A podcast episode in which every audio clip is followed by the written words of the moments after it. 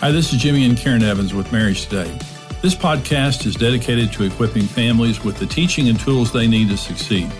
We hope you enjoy this episode and subscribe for more marriage building content. And today we're talking about God's perfect plan for marriage. Karen, it's good to have you on the podcast. Thank you. It's good to be here. Well, this is this is a critical uh, truth for people to understand, and I know we have a lot of young couples who listen to the podcast who want to talk to you about meeting each other's needs.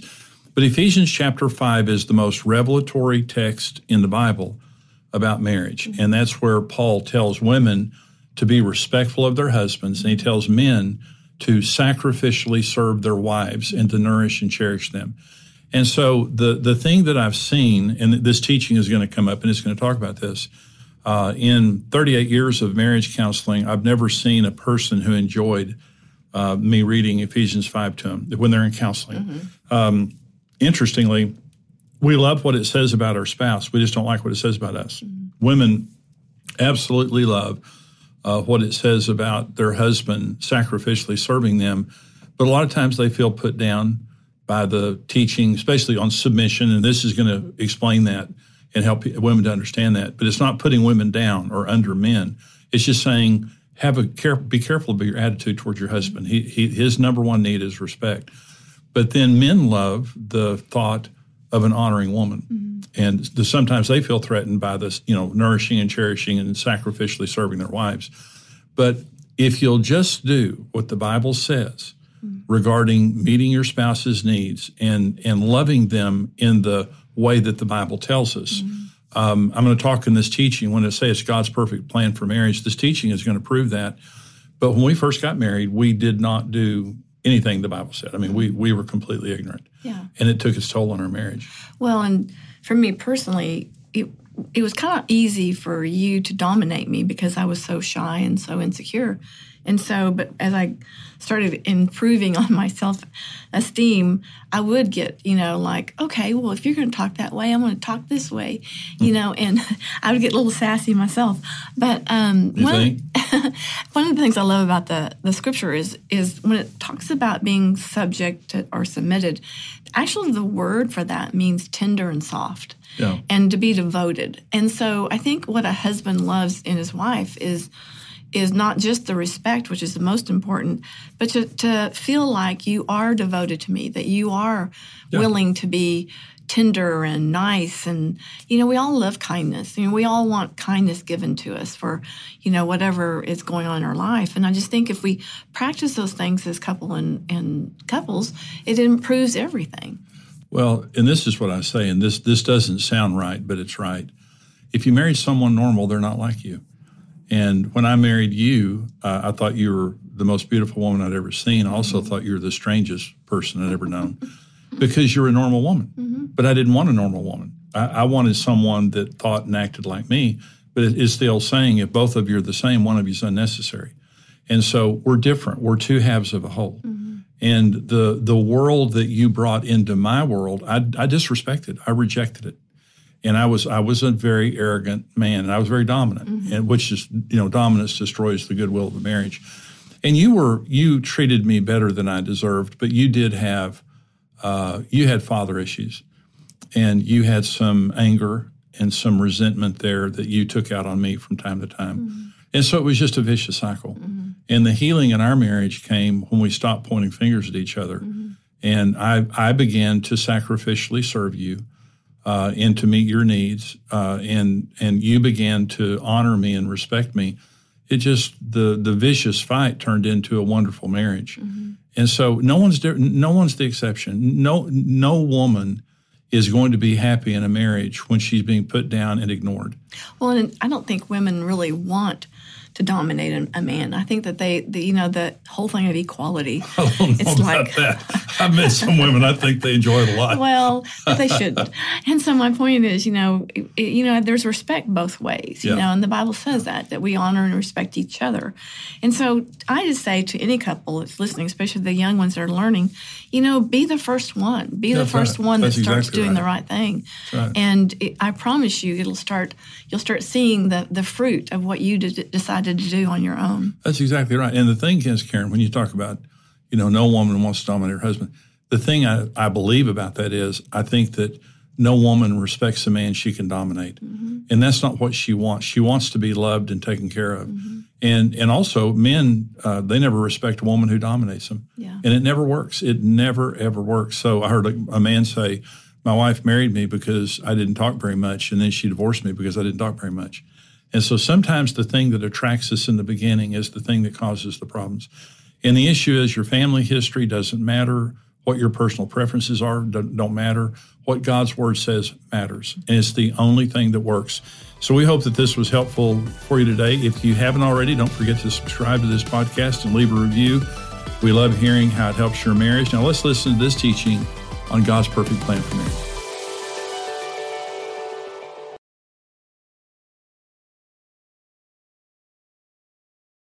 When, when the Lord healed our marriage, um, I, I asked the Holy Spirit to teach me how to be a husband. I read in John 16 where uh, Jesus said, when the Holy Spirit comes, he'll lead you into, into, all truth. And so we were on the brink of divorce. And the night that I told Karen to get out of the house, I, I asked the Holy Spirit, because she was about to leave, I said, teach me how to be a husband. And it was the first time I'd ever shown any humility or, or, or been willing to admit that I didn't know something. And he did. Uh, and it was a few days later, I woke up and I was praying and reading my Bible, and the Lord said, Turn to uh, Genesis 2. And I turned to Genesis 2 and I read that passage. You know, for this cause a man will leave his mother and father, will cleave unto his wife. The two shall become one flesh. And they were both naked, the man and his wife, and they were not ashamed. And it didn't mean anything to me. I mean, I, I read it, I just looked at it. The Holy Spirit said, just keep reading it. And I kept reading it, and it just didn't mean anything to me. And then all of a sudden, it just unpacked.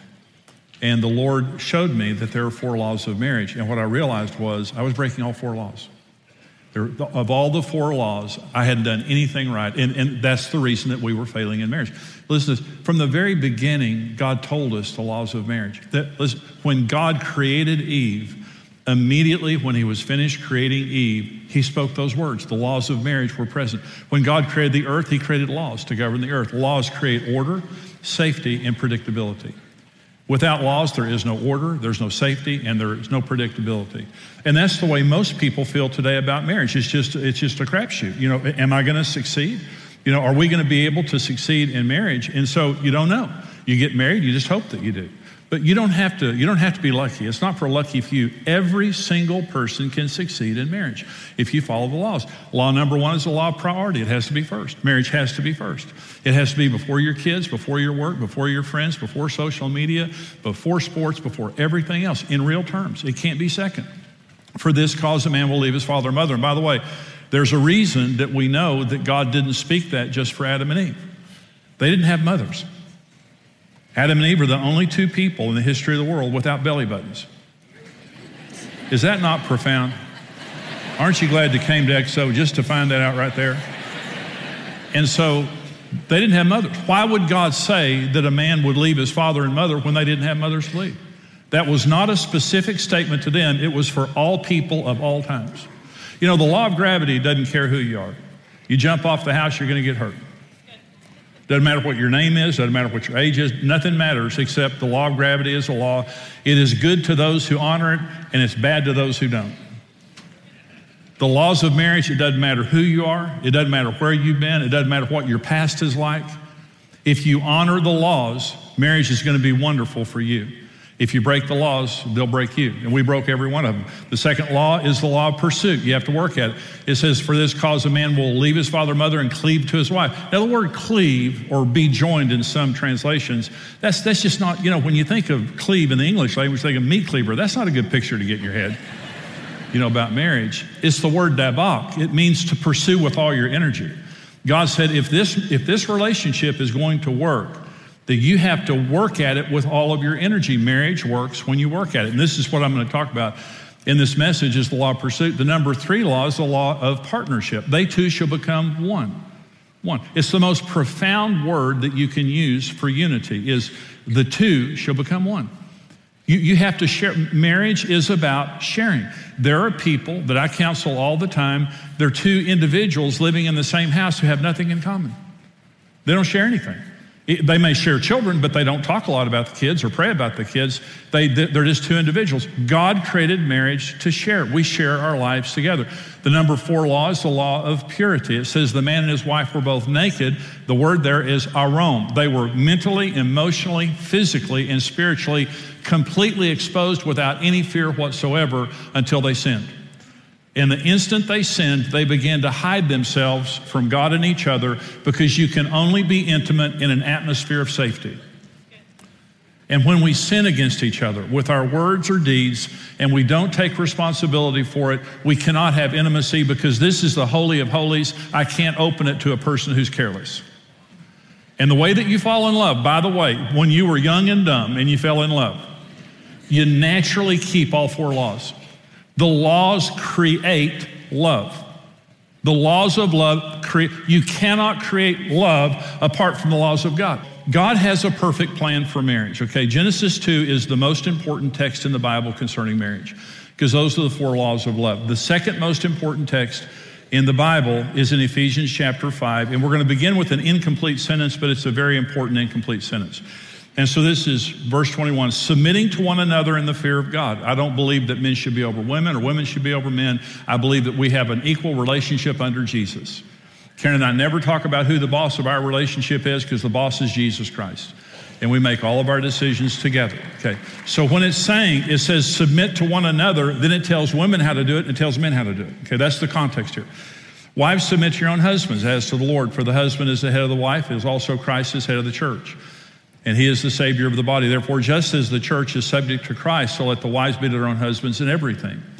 Husbands, love your wives, just as Christ also loved the church and gave himself for her, that he might sanctify and cleanse her with the washing of water by the word, that he might present her to himself a glorious church, not having spot or wrinkle or any such thing, but that she should be holy and without blemish. So husbands ought to love their own wives as their own bodies. He who loves his own wife loves himself. For no one ever hated his own flesh, but nourishes it and cherishes it, just as the Lord does the church. For we are members of his body, of his flesh, and of his bones.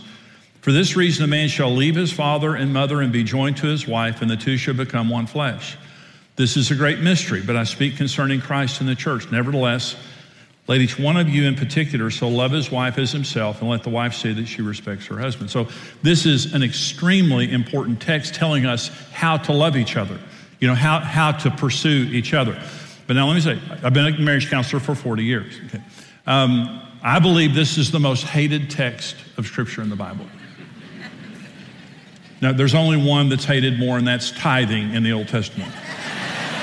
And except for tithing, I believe this is the most, because I've, I've, never, I've never read this to a couple and had them enjoy it. I've never, I've never read this to anyone in counseling and They say, Oh, Pastor Jimmy, thank you so much. That just blesses me. well, see, we like what it says about our spouse, we just hate what it says about us. If men don't know any other scripture in the Bible, they know the one about submitting. It says somewhere you're supposed to submit to me. I said, Karen, it was a near death experience. I say that to her. You know, I saw, saw the tunnel and the bright light and the whole thing right there. You know, my sister almost killed me. So Women love the concept of having a sacrificial servant husband like Jesus, right, ladies? We love what it says about our spouse. We just don't like what it says about us. We also fear to be the first one to go first. And so uh, we want our spouse to go first. You know, women say something like, well, I would, you know, submit to my husband as to the Lord if he acted anything remotely like Jesus. he acts more like the devil. If I submitted to him, it would just encourage him. And I'm on a mission from God to humble that man. Men say, if I show her any weakness at all, I'll be doing housework all night while she's sipping herbal tea in the bathtub. I can't show that woman any weakness. And so here's the problem there is no plan B. This is God's only plan. There's no other plan. Nothing else works. And so I'm gonna, I just want to prove to you in the rest of this message why this is God's perfect plan. And it truly is a perfect plan. Number one, the roles in Ephesians 5 make us attractive to our spouse and cause them to open their hearts to us. This makes us more attractive. Well, let me talk about men for just a minute. Number one need of a man is honor. This is our mega need. If you want to understand men, We want respect. We don't like being disrespected. It, it's, it's a terrible thing for us. So we want to be respected. So 1 Peter 2 says this Jesus died for you when you were in sin, and he left an example for you to follow in his footsteps. Okay, that's the context of 1 Peter 2. And then Peter uses marriage as the, the example. Of, it's called redemptive love. Okay. And he talks to men and women about how to redeem your spouse when they're not acting right. Here's what he says to women. Wives, likewise, be submissive to your own husbands, that even if some do not obey the word, they without a word may be won by the conduct of their wives when they observe your chaste and respectful, there it is right there, respectful behavior. Do not let your ornament be merely outward, arranging the hair, wearing gold, or putting on fine apparel. Rather, let it be in the hidden person of the heart, with the incorruptible beauty of a gentle and quiet spirit, which is very precious in the sight of God. For in this manner, in former times, the holy women who trusted in God also adorned themselves, being submissive to their own husbands as Sarah obeyed Abraham, calling him Lord, whose daughters you are if you do good and are not afraid with any terror. And so, re- respect is so important to a man that we will change our behavior to a person who gives it to us. But if you disrespect us, we won't change. So it says, without a word, you can change your husband as he observes your, your respectful behavior. And this doesn't, by the way, you're, you're your husband's equal. You can say anything to your husband you want to say. But here's the question Who is the enforcer, you or the Holy Spirit? If you try to enforce it, you're going to damage your marriage. So you say whatever you want to say, and you leave the results with the Holy Spirit. And I want to say this gentle and quiet is not a mousy woman. Because I know some of you ladies have very strong personalities. And some ladies will say, Jimmy, that I'm, I'm, a very strong personality, and that, that's just not me. Gentle and quiet is not a mousy spirit. Gentle and quiet is the opposite of rough and loud. If you get rough and, and by the way, gentle and quiet is the spirit of a woman who believes that her God is big enough to change her husband.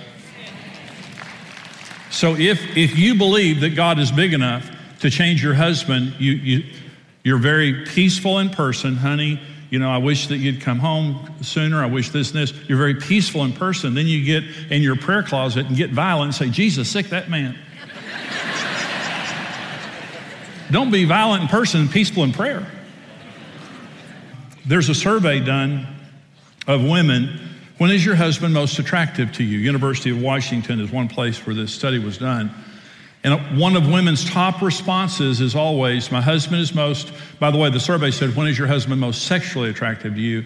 And one of the top responses is always when he's doing housework.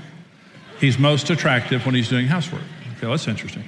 So then the University of Pennsylvania did a study on the effects of male sweat on women. Now, this has been replicated by several, okay?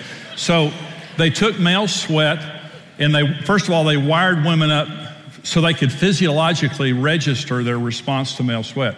So they had these women wired up and they put male sweat on their upper lips. Now, that grosses women out. All the women are gross. Oh, wait, wait. They didn't tell them it was male sweat. They told them it was a household product they were testing. Now, when the ladies found out that it was male sweat, a few researchers died. Let me say that. But we appreciate their sacrifice. Okay, so, so this is true now. What I'm about to say is true. Been replicated. Okay, so when women are under the effects of male sweat, they relax, they get happy, and they become more sexual. They become aroused. Okay. Let me review. So they ask women, when is your husband most attractive to you when he's doing housework? And then they did the effects of male sweat on women, very, very positive effects. So let me give the men here uh, the interpretation of this. You're just a clean house away from the night of your dreams.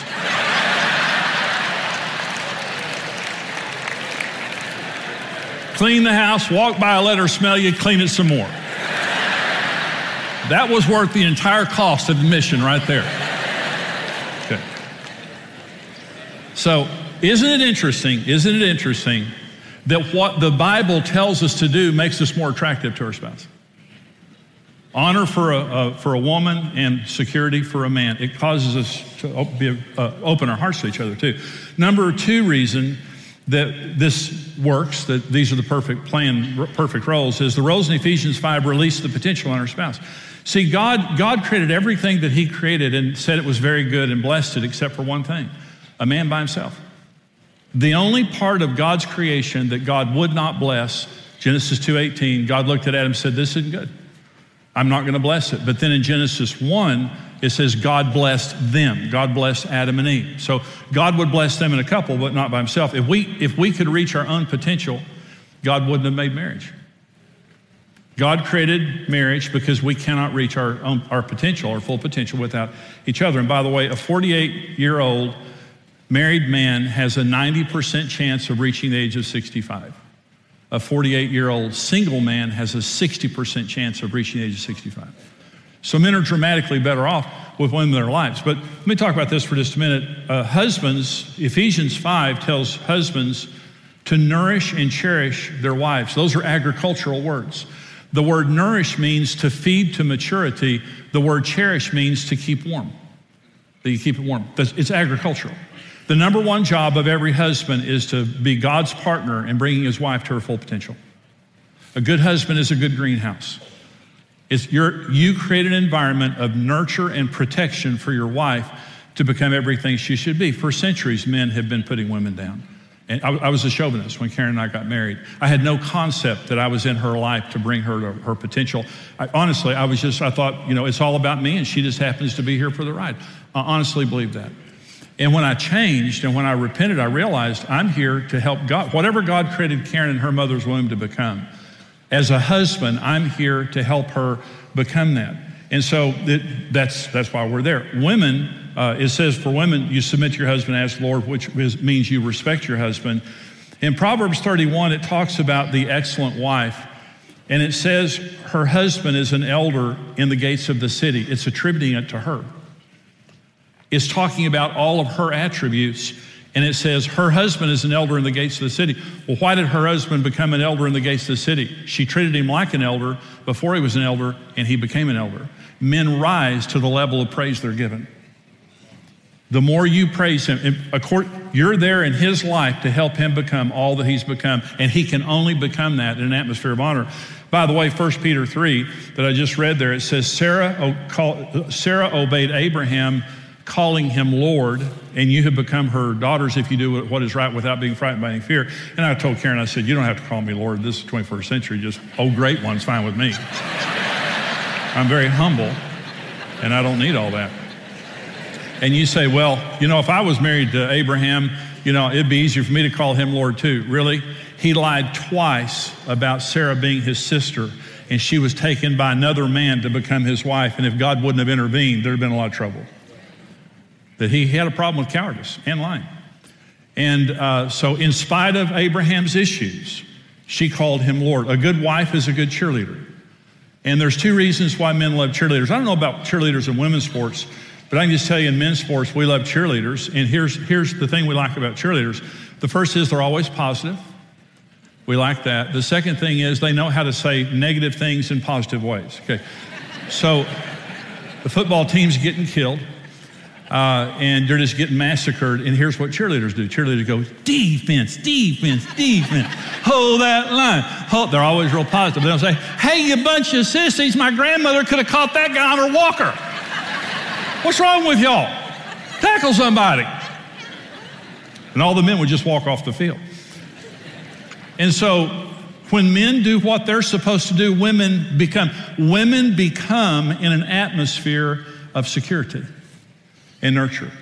Men become in an atmosphere of honor. A man will slide down a mountain of razor blades to land in a lake of lemon juice to hear one idiot say, You're the man. We'll go do it again. we don't care about all that security stuff. Okay, so one, one other thing, and I'm done here. The, the roles, this is why this is perfect. The roles in Ephesians 5 disable our sin natures and keep them from destroying our marriages. We have a sin nature. That from the very beginning, we have a sin nature. And that sin nature will destroy our marriages if we don't neutralize the sin nature. Well, let me talk about the sin nature for just a minute. Now, we all have a sin nature to sin against God, rebel against God.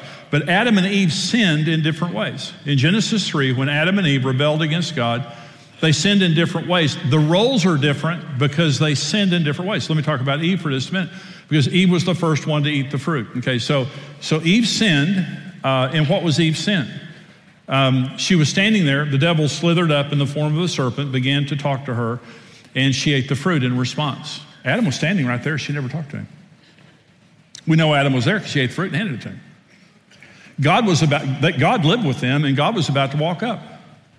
All she had to do was wait a few minutes for God to walk up. We know God was about to walk up because God walked up right after they ate. And so all she had to say to the devil was, Hey, um, let me talk to my husband here and God, let me get back with you on that thing, okay? Well, if she would have, she wouldn't have eaten the fruit. But she didn't. The, the sin nature of women in marriage is prideful independence feeling as though you have all the information, you don't need input. That's why Ephesians 5 says, you don't act without your husband. You submit your, you don't act independently of your husband. You're not put under your husband in subjection. You're put equal to him, but you're yoked and can't act independently of him. If you cannot do what Ephesians 5 says, it means your sin nature is ruling you. Your sin nature is, is harming your relationship. Well, what was Adam's sin? Um, Adam stood there. Okay, first of all, Adam had been, God commanded Adam to take dominion, which is a violent word, to subjugate the earth by force, and to take dominion over every creeping thing that crept on the earth. Do you realize God was giving Adam a heads up of how Satan was going to attack? And so Adam, Adam had been commanded to take dominion over the earth and over every creeping thing. So a creeping thing crept up and began to tempt his wife. He heard the whole thing, he was standing right there. And the devil's tempting his wife. What did Adam do? That was his total response right there. Men's sin nature in marriage is apathy and passivity. Women get angry and act on their own, and men go in the garage and build a project that takes for the rest of their lives. Put on the green jumpsuit. So the Bible says to men, now listen, you lay your wife, your, you lay your life down for her. You nourish, the Bible says twice as much to men in Ephesians 5 as it says to women. You nourish and cherish her as you would your own body. You act. Don't you get passive and check out on her. You act and you become a Christ like husband. And when men do what Ephesians 5 says, it, it crucifies our sin nature. When I read this to couples in, in counseling, and, and I was the same way, you know, when I didn't understand it. When I re- read this to couples in counseling and they respond to me the way they do, that's their flesh. When you say to women, you're supposed to be connected to your husband just like the Lord and you don't act independently of him, and that little thing, little thing rises up. When you say to men, you lay your lives down for her, you, you sacrifice for her, everything, you sacrifice for her, and that thing rises up. That's your sin nature, that it's wanting to, it's wanting to destroy your life. But the roles in Ephesians 5 are God's perfect plan for marriage. It's, it's perfect. God made four laws that govern marriage and guard marriage and guide marriage, and we have a 100% chance of success. He also gave us a perfect plan, Ephesians 5. And as we're pursuing each other, we're doing so intelligently, according to what the Word of God says. And my encouragement to you is this, and you may have never heard this before, you may have never understood this before. Here's my encouragement to you, and that is accept this for yourself, not your spouse. Don't, don't get in the car and say, Well, I, I love what he said about you. You really need to do that. For you.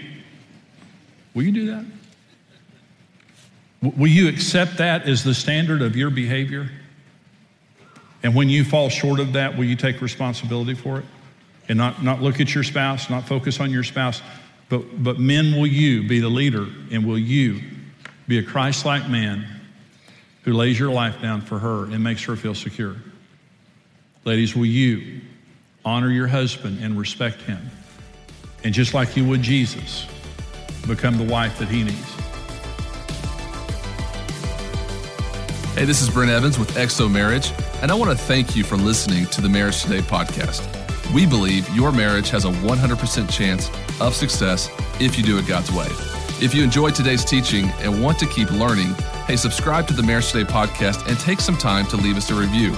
Your reviews help us spread the word and can encourage someone else in need. For more great marriage content, check out xomarriage.com where you can see all of our marriage building resources, articles, and live events.